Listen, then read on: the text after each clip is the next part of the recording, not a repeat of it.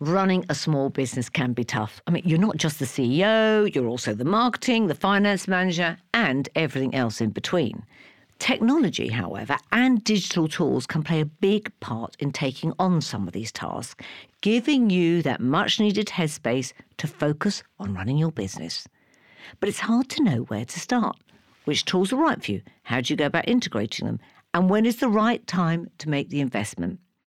MasterCard's Strive UK programme has been set up to make it easy for small business owners to access the support needed to digitise, whether that's incorporating accountancy tools or new digital payment methods. Through free guidance, helpful tools, and personalised one to one mentoring, Strive is empowering small business owners across the UK to succeed. For more on how Strive UK could help your business, visit mastercard.co.uk slash strive. Okay, here's the show. My guest today is Julian Metcalfe, co-founder of Pret a Manger when he was just 26. Born into a seemingly gilded world, he came from an upper class family and was educated at Harrow. But Julian, like me, also lost his mother, but he was just age seven. I don't remember it really, he once said, but I think hardship can breed empathy. Empathy is at the core of creative instinct and I believe great business. And Julian channeled it to reinvent something that became a global retail sensation the humble sandwich shop. Pret was a revelation. We were used to CAF serving milky tea and doorstep white bread sandwiches, and I walked into this happy, bright place where nutritious food was served by people who smiled and interacted. Stores gave leftovers to charity way before it was a thing. Pret ran a training scheme for the homeless and ex offenders. We all know that Pret became huge, and that Julian, who also founded the brilliant Itsu food chain, where he spends most of his energy now, eventually left. He said, In the end, getting things done the way I wanted them done became harder and harder. I was wasting so much of my energy and emotional energy dealing with that sort of corporate thing. So, what exactly do I mean when I talk about creative instinct?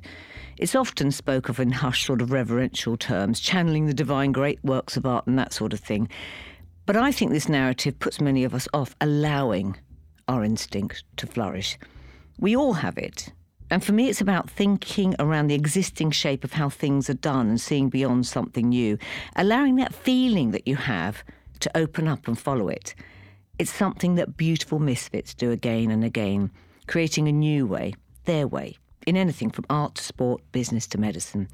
Sometimes it's something entirely unique, at others, they just reinvent what was familiar. But at their core, all beautiful misfits in their own individual way channel the buzzing, blooming life force of creativity. Why? Because it's our best compass. It guides us in a unique way. It's free of the external forces that often diminish us. Creative instinct is pure, it's elemental, it's a gut feeling. It is empathetic at the core. It's less about the physics of life, the right way to do things, and more about the chemistry. That subtle magic that allows us to create something better and more beautiful and fear is its greatest enemy. Fear of doing the wrong, making a mistake, being ridiculed. That is what crushes creative instinct out of all of us. So, to all you beautiful misfits out there, I say this trust your instinct, hone it, and fly.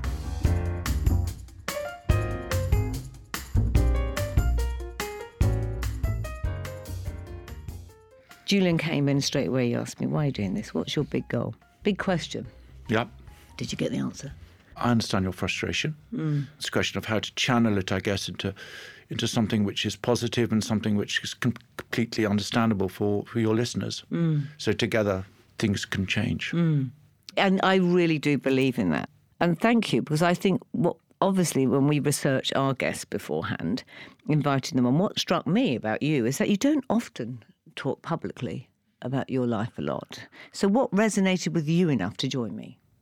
Uh, I, I don't know, just bits and pieces of watching you in the past, the way you, you just tackle things with a huge amount of common sense and and warmth and honesty and truth. It's kind of it's engaging. It's mm. different. Mm. You told me earlier. I said to you that the higher the monkey climbs the tree, the more you see of its ass. In other words, people who've built a business or run a big business, there's really not a lot to be gained by um, spending your life preaching to others about how great you are, how rich you are, how successful you are. It's so boring. Really, what matters is how do you contribute and what are you doing to change the world to be a tiny, tiny bit better place?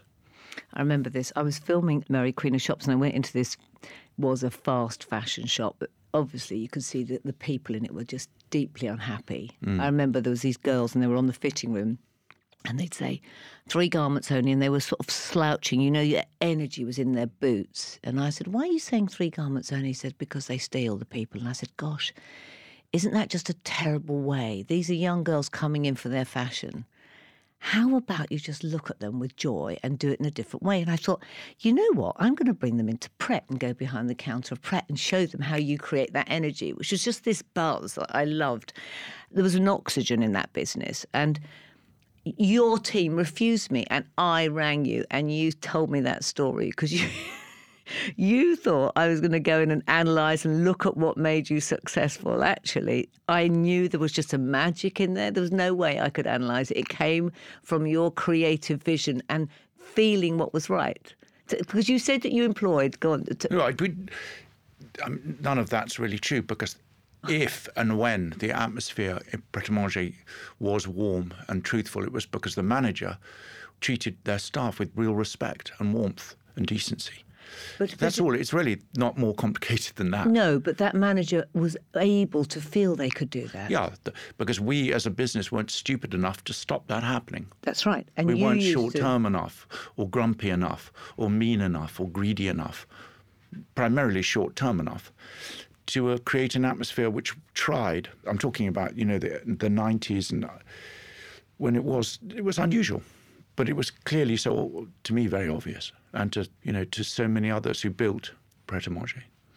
I remember I used to go in and sometimes they'd say, have that coffee for free or the salad. Yeah, of course. Go, oh, they see me on television. Then I walked into my office one day and said, oh, they're so lovely, you know. And then one of my team went, oh, no, they do that to me. Yeah. And another one, yeah, no, I have that. And I was like, that's yeah. incredible. And what it was, was those managers used to let the team uh, just choose. I think you gave them a certain amount of money that they'd yeah. have freedom, a freedom, an act of just kindness.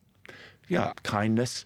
No, it was probably quite clever because if you totally if you develop a good relationship with customers, they'll come back. I mean, it's really mm. very very basic, honestly. Mm. I mean, you could buy an air ticket for four thousand pounds right now, have a terrible terrible experience, write a nice polite letter, and not get a reply for two months. Mm. It's ridiculous businesses, so many businesses, not all by any means, have completely lost touch with how to treat other human beings. It's ridiculous. So, looking just at the world as we are now, and without sounding like two old cynics, which we don't want to be, because I, I, don't think you are. I mean, I believe. No, no, I'm not at all. No, you're not at all. But what would you look at? What even the government that we're looking at now, when you talk about short term and trying to get the economic model back up, we're not looking at at all what's happening to our planet or really thinking long term. How do you feel about that?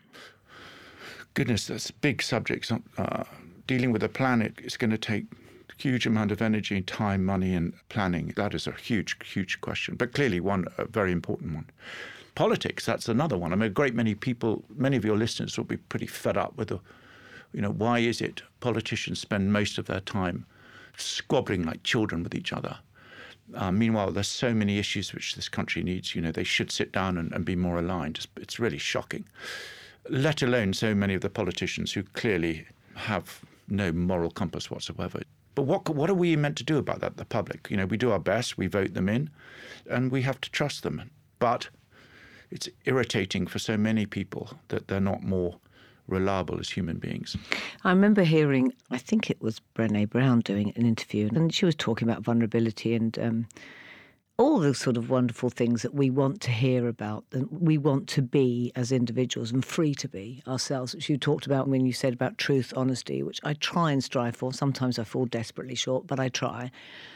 And you realised, and someone said to her, Would you ever go into politics? She said, I wouldn't be able to do it because the system isn't right. I mean, the minute you tell the truth, you're, you're done for, it seems, you know? Well, I think a great many politicians, a great many are, are really good people. It's just the minority, I think, probably create the problem. But it's become the system now, though, hasn't it? It's become the way. I don't think it's become the entire system, but it is in danger of becoming so, yeah. So You, when you were younger, I, I was reading, you often used words like troublesome and a lunatic to describe yourself. Did I? That so, sounds irritating. But maybe you felt that though. I mean, did you feel that? Did, what was that? No, I, I don't think I ever felt a lunatic. I think often people who were more experienced in commerce used to think that my attitudes were probably irresponsible and weird and silly. And you know, it takes time before you you have the confidence to stick with what you believe in. Mm. You know. I know, but you were 26. I'm just let's get back to that because that is very early on. I mean, I feel I'm only really coming into myself and I'm 60. Yeah. Like no. seriously, how did you know that, or did you not know it? That you just followed your instinct? I mean, yeah, it's, it's interesting because I really had, on the whole, no idea quite what I was doing. But I had a group of people around me. My Sinclair, my partner back then, was very supportive. We hired and worked with some really quite visionary, wonderful people. I really was lucky to have had the empathy to hire around me some really talented, wonderful people uh, by working together and taking these risks. I mean, I probably pushed them to take the risks over and over again. I pushed them to say, come on, doesn't have to be that way. Let's do it like this. But I suppose I want to get to how you were able to. It doesn't have to be that way. You went to Harrow. I mean, it's a public, public posho school. No two ways about it. Yeah, of course. I mean, your little tails and your boater. Yeah, yeah. But uh, my mother was Ukrainian, actually. So I was kind of half half. I was sort of kind of half posh and half not, which is interesting. Why? Why? Because she was Ukrainian. Was it not posh? Because she wasn't posh at all. She, you know, really, really wasn't posh. Quite the opposite. She was a nurse in Chertsey Hospital, actually. She wasn't posh. We lived with her. My parents were divorced. They must have divorced. Yeah, when, when we were really young. young. Yeah, I had a privileged background education, no, no question, and I met as a result a lot of, you know, very bright, brilliant people, and and that was good. I was very lucky to have that education, actually. Can I ask you, where did you go after your mother died? Your mother died when you were seven. Yeah.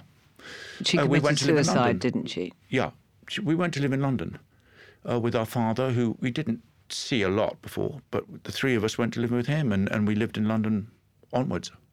Where were you in the, in the run of kids? I was the middle one. Of course. Tell me sort of the rundown of the family. So your elder siblings were what age? So Zara's two years older than me, and my brother Charlie's a year and a half younger than me. And we just got on with it. We got on with it. I was talking to someone just this week as a chief exec of a business, and he'd said to me, you know, I lost both my parents by the time I was 12. And so I was brought up by my uncle. He said, I never told anyone. I never told anyone at school. This guy's only in his early 40s. I mean, we're, our generation is just, you know, you didn't discuss anything. But the way you just said, we just got on with it. You were seven when you lost your mother. I mean, do you remember any of that and what? Yeah, yeah, of course I do.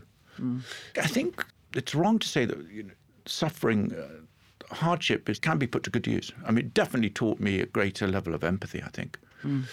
There's no question about that. For years, in the early years, it was all about working with people who, who really looked way beyond the weekly, monthly profit and loss of the company and onto something about are we really doing something together which is good and wonderful? Are we supporting each other?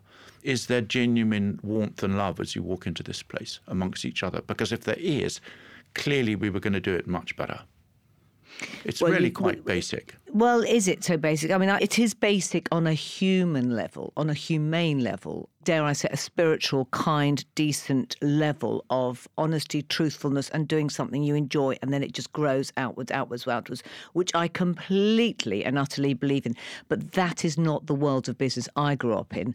You did your own thing, luckily enough, early, but most of us, and still today, are not in that type of business world there is a structure, there is a behavior, there's a, a way of doing things that is, is fairly, and I use the word alpha, in that it's quite individualistic and there is a way of behaving. And I think your success is that you did it from this place of empathy. You taught creativity and instinct. Would you agree on that?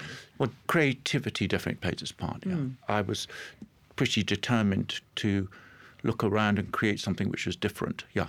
I'm laughing because you went to Harrow and then you left and trained to be a chartered surveyor. I got asked to be a keynote speaker at the Chartered Surveyor Group, and I cannot tell. I mean, they were all very posh, Were they? white, middle aged men. Of I was course, the yeah. only What did you say? woman. I was talking about the stuff, diversity, and all the stuff that we're talking about here, and that actually they're very kind to me and polite, you know. and I sat on this huge table where I was the speaker, and they just after the dinner, I then just took the microphone, and there were some really lovely people there, but it was a completely different you know, conversation than I think they would have normally had. But there's a wonderful picture of me with them all. I think it's on Piccadilly, the Institute of Chartered Surveyors, and I'm sitting in the middle of them, men after men after men. And part of me feels, you know, I often talk about the feminine instinct that we've suppressed in business, which we have, and um, that all the stuff that sort of ended up in the human resources department, caring, you know, vulnerability, empathy, was sort of shoved aside in the search for data logic and stuff that we could all measure. When I was with them, you could feel they wanted something different as well. So many people do, but don't know how to achieve they it. They don't know how to start, yeah. Yeah. So, why sandwiches? How did this come up? I'd imagine most of your peers who you went to Harrow with ended up in banks or politics or law. What inspired you? Where did this come from? Oh, I did food. It's so important. Even back then, age 20, I was became sort of obsessed by how better food could be. Just traveling around Europe and uh, as a kid and going to the French markets and England, the, the, food was really pretty awful in 1986. It was shocking, and I couldn't naively. I just thought it could be done better with everything the relationship and the harmony between the staff and the menu and the type of food and how much it cost and the relationship with the customers being more efficient and uh, just everything. I, I, was captivated by it. But and I stupidly believed it was possible to change it. But I had to work really very hard and with great determination for a couple of years to three, four years to make it work remotely. I mean, it was nearly a disaster. But I just stuck with it. And every time I had the guts to do something differently, swim upstream, as it were, it worked. It really worked. But did wonderful. you see anything that inspired you? I remember Anita Roddick. She saw this place in the States. I can't remember what it was that was basically her body shop. And she said, that is super really? cool. No, I never saw one place. I saw hundreds, which they all inspired me.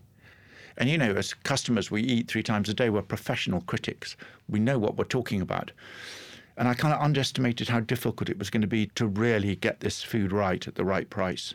Really difficult and also have teams of people who cared enormously and were really proud about what they did.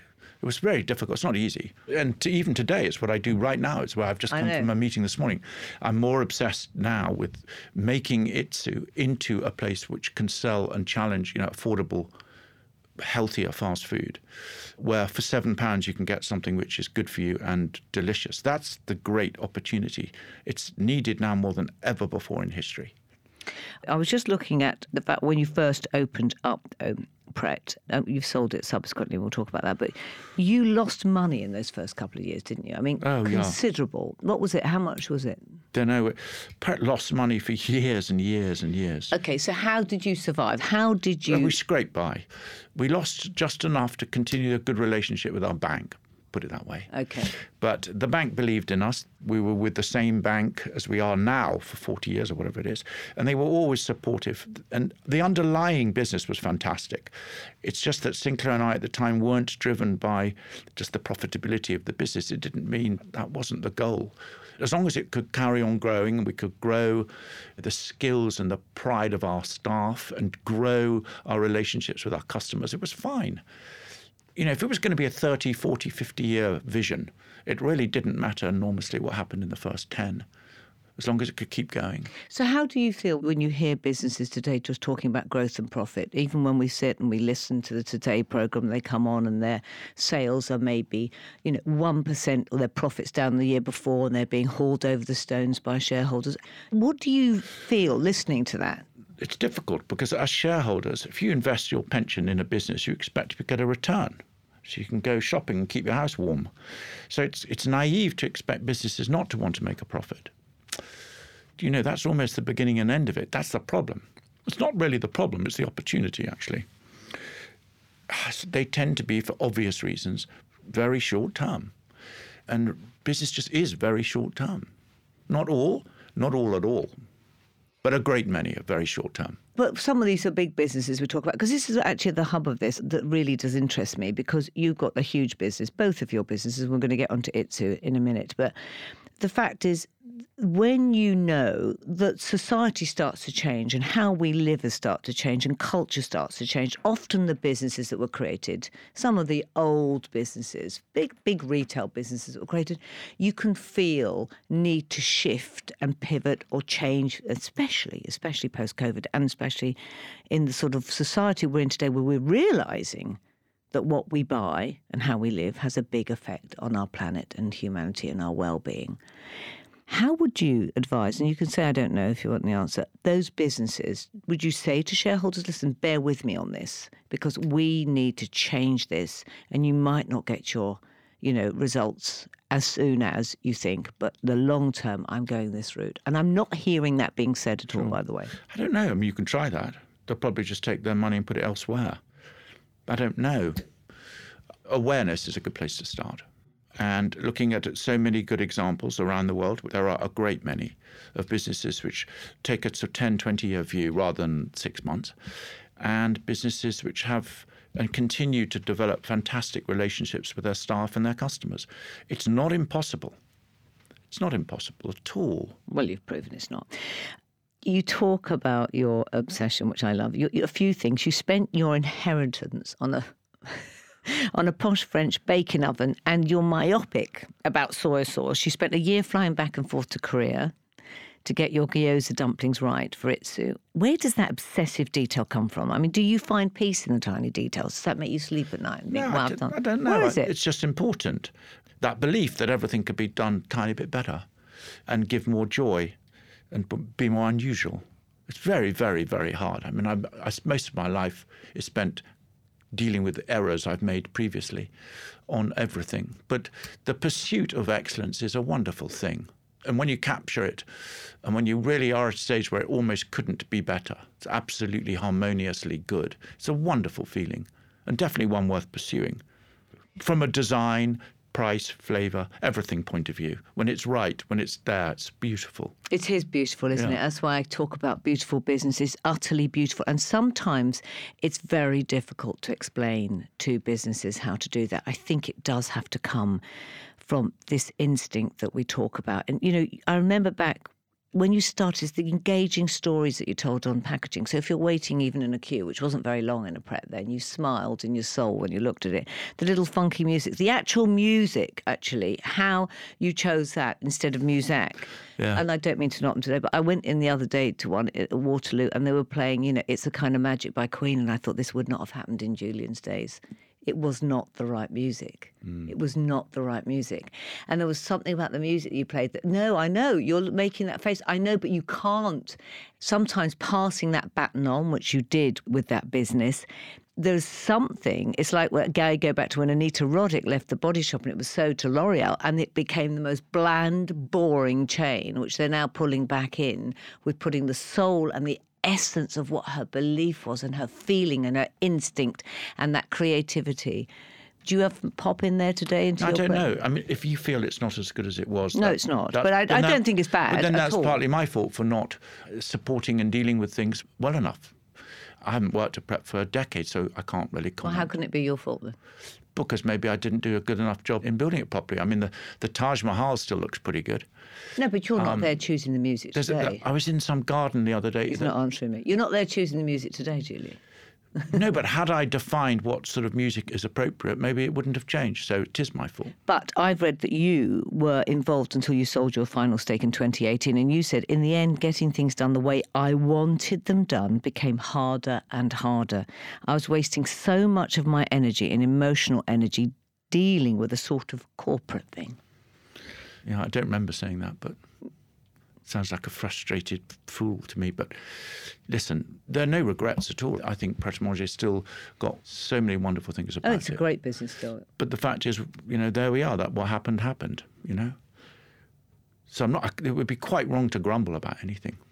No, I don't think you're grumbling. I just think what I'm trying to get to, and this is the heart of what a beautiful misfit is. I remember I remember this why I left Harvey Nichols. I remember hmm. going around and showing ideas that I had that were maybe a bit left of centre. One was I just discovered Thomas Heatherwick, who was a great, had just come out of college, and I wanted yeah. him to install this crazy scheme into the windows of Harvey Nicks.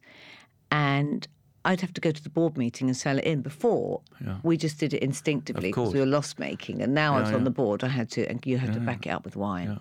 And I just found my soul just being scrunched.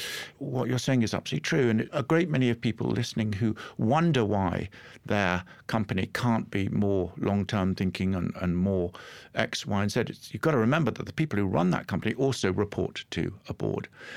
A board of people who often perhaps only care about the finance of the company and its profitability or whatever, I don't know. Running a company and working as an executive in a co- any company is hard. It's not easy. You're balancing. There's so much to deal with. It's extraordinary that someone like you had to suddenly go to the board to get permission to spend X on the windows. I mean, the windows at Harvey Nichols were famous. Famous. I mean, people used to crowd around them, take pictures of them, and they were famous. And there you are having to justify what actually made the place remarkable. Mm. But that, you know, it just doesn't surprise me. Mm. I am very lucky not to have that problem today with Itsu. I work with an incredibly aligned group of people. We could. But everyth- you're the visionary everything there, w- Julian. which doesn't go well with with it is entirely our fault, and we are you know we're really aligned. I'm very lucky, really really lucky that we don't have that. You see, I think that luck comes because you're coming from your place of truth and knowing your sort of. I love this. I often quote that Oprah says your frequency, your energy. You kind of know that inner vibe that's yours, and when it's like, it's like going into a great restaurant. You think, oh, this feels like me, you know, or a great shop or someone's home.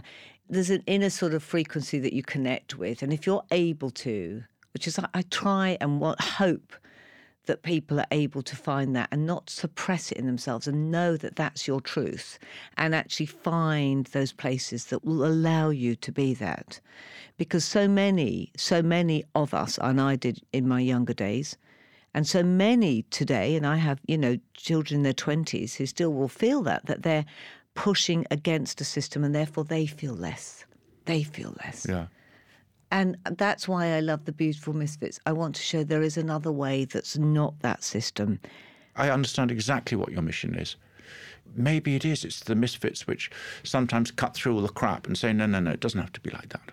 It doesn't have to be like that, and that's what I want. I think that this it can sit alongside. I call it the sort of patriarchal structures that we've lived under. Sitting in front of some very tall bloke here, who's, but I find that that's what we've been living under, and that we have for hundreds and hundreds of years. That this kind of wonderful, instinctive, not structured, but it can't be assessed, it can't be dated. This needs to come up more into the world. And if we can open that up in business and the way that we live, I think we have a chance of actually creating a better and more beautiful world. That's very deep. Um, now, here's interesting because I, I like this. You became Pret's creative director. You didn't put yourself as chairman or CEO. Why was that? I think because um, it was the creative side of the business which I really loved.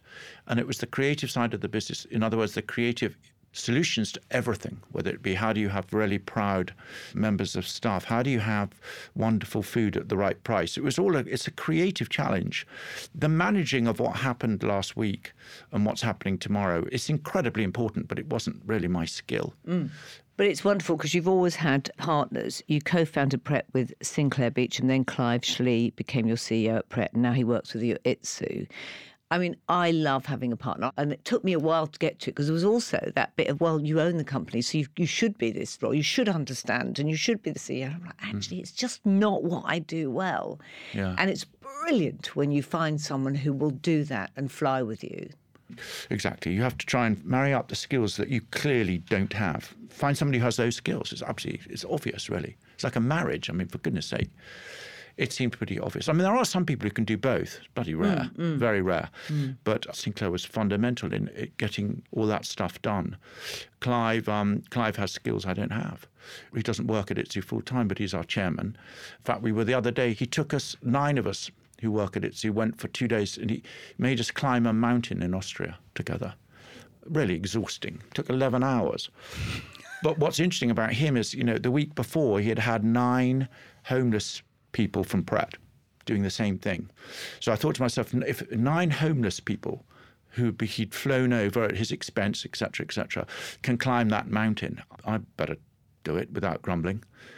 And of course, you end up spending very valuable time together. But in other words, you've got to admire someone who has that faith in humanity. Just to say, you know, if I can get these nine, some of them had quite, you know, mental challenges and had gone through terrible personal problems. Has hundreds of people like that it supports. But to spend two days with them in your own home and then go up the mountain, I think that shows real balls. I That's commitment. That shows beauty and Yeah, love. Proper commitment. That shows love. Should we use Yeah. that in business? Yeah, I mean, Clive would hate that word. Take no, your that, actually, that's out. I a terrible. I word should not balls. say that, but Clive would hate. He'd say no, no, he wouldn't more. say it's love. He'd say it was essential. He'd say it was fundamental and it was obvious. Yes, and it comes from a place of love. Yeah, that's true. That's wonderful.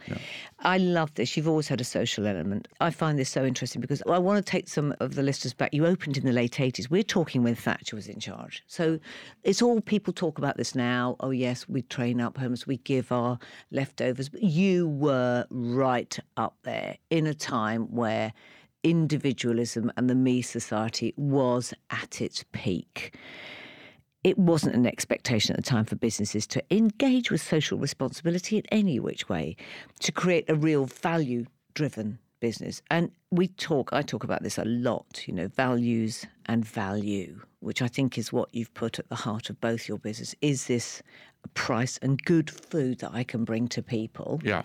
and also I have values and that, that that care at the heart of this. How did you decide to do all that? You know, your leftover sandwiches for the homeless.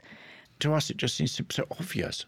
In other words, if, if you work very hard all day to make this food, to throw it in the bin at the end of the day is just so destructive. I mean, it's just so obvious. It's just stupid and devalues everything you've you've been doing all day. So it didn't cost that much in those days to have to get it to people who needed it. So it just seemed obvious to us for dozens of reasons. And then that became much more serious. We, we then started buying vans and supplying them to the charities which ran the runs and I used to see them. I loved it. I'd walk out of work sometimes and walk through, and you'd see your van everywhere. delivering. Yeah, yeah. And I think we wrote on them soulful. fueled by our customers. But do you know that in those days, the, a couple of very big supermarkets with untold sales and profits, they refused to give their food away in case. Wait for this. In case a homeless person messed up and got the dates wrong and got food poisoning. So that was their justification for not giving away their vast, vast amounts of, of leftover foods in case they got sued. They think that's pathetic. I think it's utterly, utterly just pathetic, pathetic. But it goes back to what we talk about. And you know what would have been at the heart of that, Julian, and you know it would fear. That would have Yeah. been some but middle humans are- management. apparently were fear and love, or I think fear. But Yes. all humans, yeah. Of course. So yeah, someone. no, that- finish that sentence. Well, I don't know love. what, what they say, but fear is one of the major emotions which drives all human decisions, which seems rather gloomy to me. But no, there would have been someone at the high up, at the executive of one of those supermarkets, who would have been in charge of some department, who would have said, no, no, no, it's too risky, rather than saying, no, no, we can find a way. Of course, we can find a way. We can find a way to No. everything. There's enough in this world for everybody. How can we do well, that? Well, you do it by everybody, all of us in positions of authority, taking small steps forward, taking responsibility, and trying to fight for what's so obviously right, rather than ridiculously, stupidly wrong. So I'm going to talk to you a little bit about failure. Not much. I'm, I don't think you've brushed up against that too often. But Itsu, 1997. I met my daughter last night. I said quickly, I just had this little lovely evening. It came out as beautiful, hot summer evening. I was in the office and I texted Verity, do you fancy a pint outside a pub? You know, the, Yeah, yeah. when London's alive, Yeah. isn't it? It's just like, and everyone's sort of standing there and she's in so, she goes, yeah, Mum, I'll meet you. And then, you know, as she left, because she was going to, to look at a little flat on her bike, she said, I'll just pick up an Itsu. I said, Oh, I'm meeting Julian tomorrow. And it's, she just says, Oh my God, the amount that I, I spend in there. It is an incredible business. But now you're focused on growing the grocery element of the business. You've got your broth in M&S. Oh, yeah, delicious, the broth. Yeah, so Itsu is 20, 30, 40 year vision of challenging the concept of, of making affordable food which is healthy and nutritious. In other words, using brown rice and vegetables and gyoza and broth. And we've got to challenge the omnipotent American brands who just do fast fried food. We've got to. And also less meat. So how I- I'm not a vegetarian, but 38% of what we sell is not meat. I don't think we can carry on eating unbelievably processed meat, and, and you know that's unacceptable. But how did you feel about that when the report that um, Dimbleby did on food, which is a very good report, food- and all the issues that came up, and Boris Johnson said, "Well, I'm not going to go forward with those now because we've got to keep prices down," and effectively. The farming that he was looking at and how we can create regenerative farming. I mean, he went right down the food chain. It was a brilliant piece of work. But we went for the short term in politics because we're coming up to an economic crisis. We're in an economic crisis. And so the governments think that cheap food and families, how they can afford it, we know, and the stats looking at that, is causing obesity and real health issues. So, how are you bridging that? Because you are an M&S, and Itsu is for people of a certain income. Would you say? yeah, but I mean, so the answer to your question is it's not with taxes; it's with education. Yes. It's really very bait. We don't teach proper nutrition or anything. We don't teach people to cook at school. It's just absurd that they just take for granted that understanding nutrition and food and what we eat is just should be done at the home. It's completely wrong. It needs urgently to have a role in education, urgently. And It until must be called until, domestic science. yeah, I know. And until until they do that, there's no hope whatsoever. But there's no taxing someone who makes someone a birthday cake. Is pretty, I don't I don't think tax is actually the answer.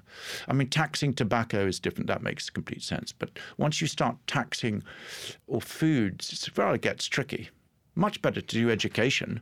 Of course it is, but going back to my mother's generation, she bought locally every single day, right? But she didn't work; it was a different Yeah. world. Five kids, and she cooked every day. So we actually had a really healthy way of eating. Yes, Okay, yeah. That mother today, who's a working class mother, I came up from a very different background from you, but would be working. How quickly, when she gets in the house, do I make a meal for my children? Absolutely. Yeah, And yeah. okay, if I've got these cheap burgers that I can buy from, you know, the supermarket, how do we compete? How do we shift that?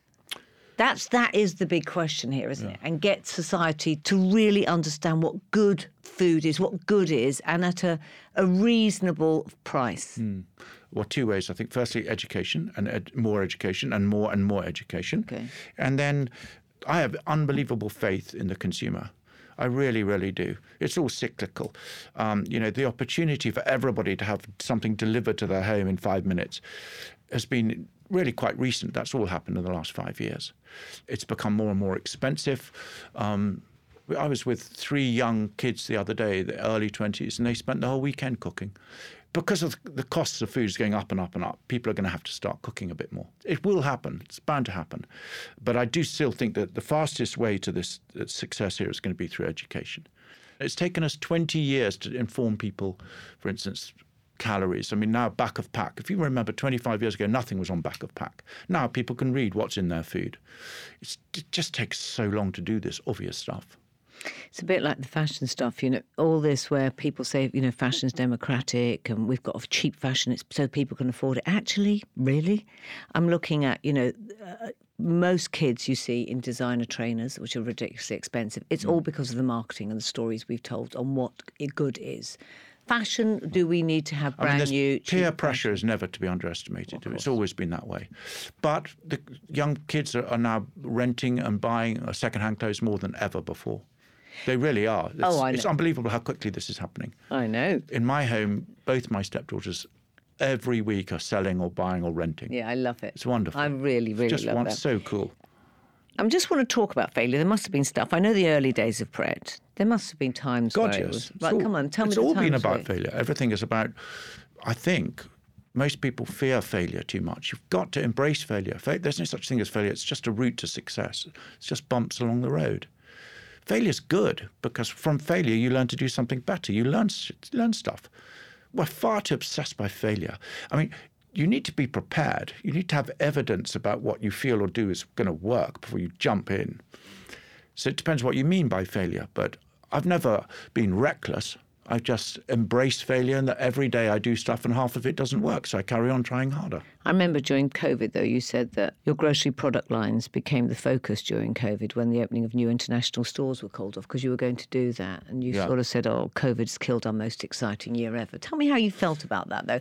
You know, I had a terrible COVID. I hated it. I had the worst three years. Did you? Yeah, but I was going through a divorce. I'd sold my home. I had to, Yeah, it was just horrendous. No, I And my for- business were all yeah. retailers, and they all stopped doing anything. Of course. I just was like, It was oh. awful. Oh, did But- you? And, and for a lot of uh, your listeners, COVID has been and still is in some ways still devastating. For me personally, you know, the health of, of my family wa- wa- was, was was was great. It was fine. We were able to spend more time together, and I was able to focus on developing grocery products and cooking. So, I was very worried for a great many of our staff, though. That was all very, very frightening. Being in charge of a thousand, you know, many hundreds, thousands of people, that was frightening. But in the end, they were so brave and strong. They went through unbelievable hardship too, you know.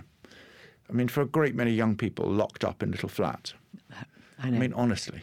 I remember saying something I was about, you know, what offices opening back up because we opened ours. I was up as soon as we could, although mm. Deeply expensive to keep an office running. I think hundreds of thousands, and I didn't have, you know, anybody in there. And we also, well, all our clients were just going, no, we're not doing anything and stopping any work. So it was all this horrendous survival feeling, but also thinking I have to be avuncular and kind here. But it's very, very difficult. Yeah. It was really, really difficult.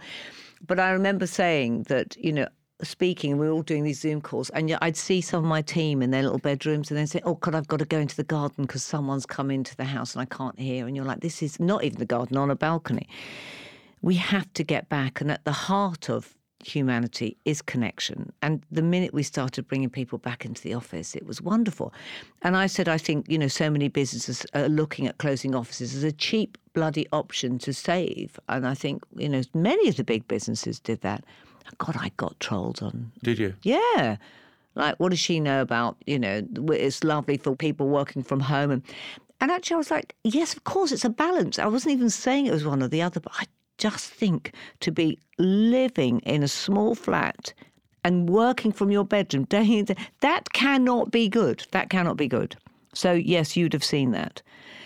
What about staff? I've heard that it's been really difficult because of Brexit getting great people in. Have you found that? Yeah, Brexit has.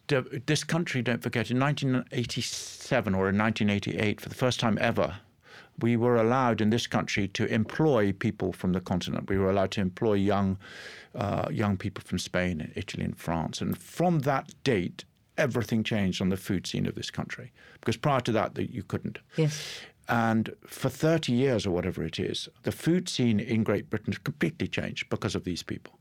Now, in the early days, it was a great many of these young kids coming to England for a couple of years, learning to speak English, get away from their grandparents, and then going back home. And it worked for them, it worked for us, it changed everything for this country for the better. However, the Brexit movement and a great many people who voted for Brexit were frustrated by what was obviously going on. The trouble is now, no one can come. So, for the hospitality business and care homes and a great many other industries, we are in terrible trouble. Hospitality, particularly, because you know, especially everyone, you know, the kids who come over from Italy and Spain and France were fabulous in hospitality. They already know how to, to serve and to cook. They come from cultures which really revere food. And without them, restaurants are going to become terribly expensive. A great many are going to close down, which is sad for us. I don't know what the solution is. I don't have the solution, but um, it's definitely being in that industry. Um, it's going to be terribly, terribly troublesome for all of us and our customers and everyone listening here, because soon, you know, it, it, prices will continue to go up and up and up and up and up and up until the places won't work anymore. It's sad. You do say you don't know what to do. And one of the things that I was thinking of listening to you there is you talk about education, education. Why is it that we have culturally, you know, the hospitality business not seen as a career? The same with the retail business, you know, unless you're at the top management, get yourself there.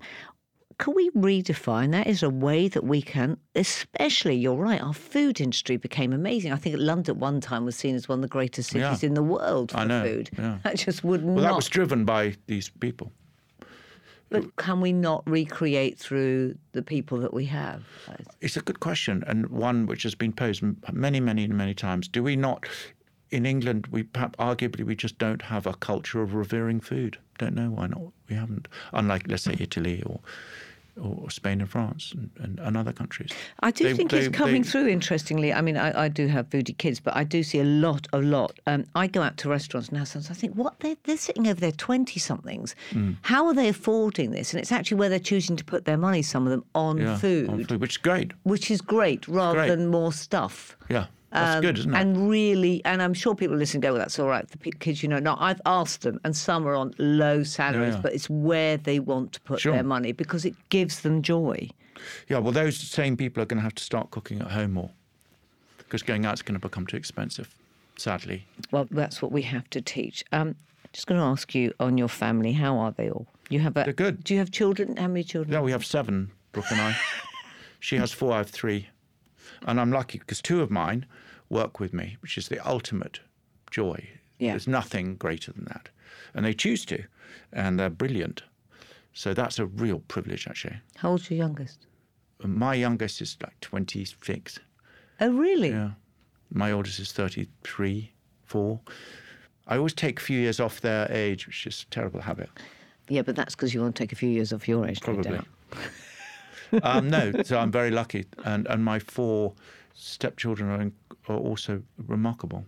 I'm Do very you, lucky. do you look at them? Because I, I sometimes, you know, when you lost your mother at seven, and I, I know you don't talk, and you don't have to talk about this, and you can say no, but that's just an incredible, painful loss. Do you look at them and just ever look back at your little self, little Julian at No, seven? no, I, I, I promise you I don't. I really honestly don't. And also, don't forget, a great many people suffer what I went through and worse, frankly. Do you know what? Can I So- stop you on that? Because that's you evading it, I think, to an extent. I'm going to stop you slightly on that Mm-hmm. because when I was talking to Lemn Sissay, who had a terrible, I mean, like he was put into care homes. It's an extraordinary story. And I said to him, Your pain was greater than mine, you know, because I, I lost my parents young, but yours was great. He said, your pain is 100% whatever way. You can't compare it to someone else. And I suppose Yeah. Do you remember that? I'm just looking back. Seven year old boy losing his mother to suicide is so fundamental. Is there no way that you look at that or do you just close it down? No, I promise you I don't. I mean, Okay. it wasn't great, but but at the same time, a great many people are living in, let's say, abusive relationships. But you know, pain is everywhere. But then so is joy, and hope. And I don't think my life has in any way been defined by pain at all. It's driven by hope. It really is. It's driven by hope. And all of us who in any way have suffered or are suffering need to remember that, that tomorrow is another day. There are things we can do. We can move through, we can move on. And we have to. And we should have that, find that belief and that confidence because we can. That's very beautiful. It's true though. But it is true. It's so true. I see suffering all around me. You just have to help people have the confidence and the resolve to move to move through it. And with that sort of energy of confidence and moving through it and finding hope and finding joy, somehow you put that out into the universe and that creates the better world that we're all Tiny, tiny bit, yeah. Well, those tiny, tiny bits all add up, don't they? Yeah, no, tiny, tiny little droplets, but they do add up. And you definitely, the mission of really a delicious, affordable food, which is nutritious, gives people a good reason to get up and come to work. We're very lucky, all of us, uh, to, to, to have that. And at the same time, to kind of have the harmony where we treat each other and the people we, well, we try to really well for the long term. Doesn't work every day, but when it's good, it's great. So just think long term. Julian Metcalfe, thank you for joining me today. A wonderful, beautiful misfit. Ah. Thank you.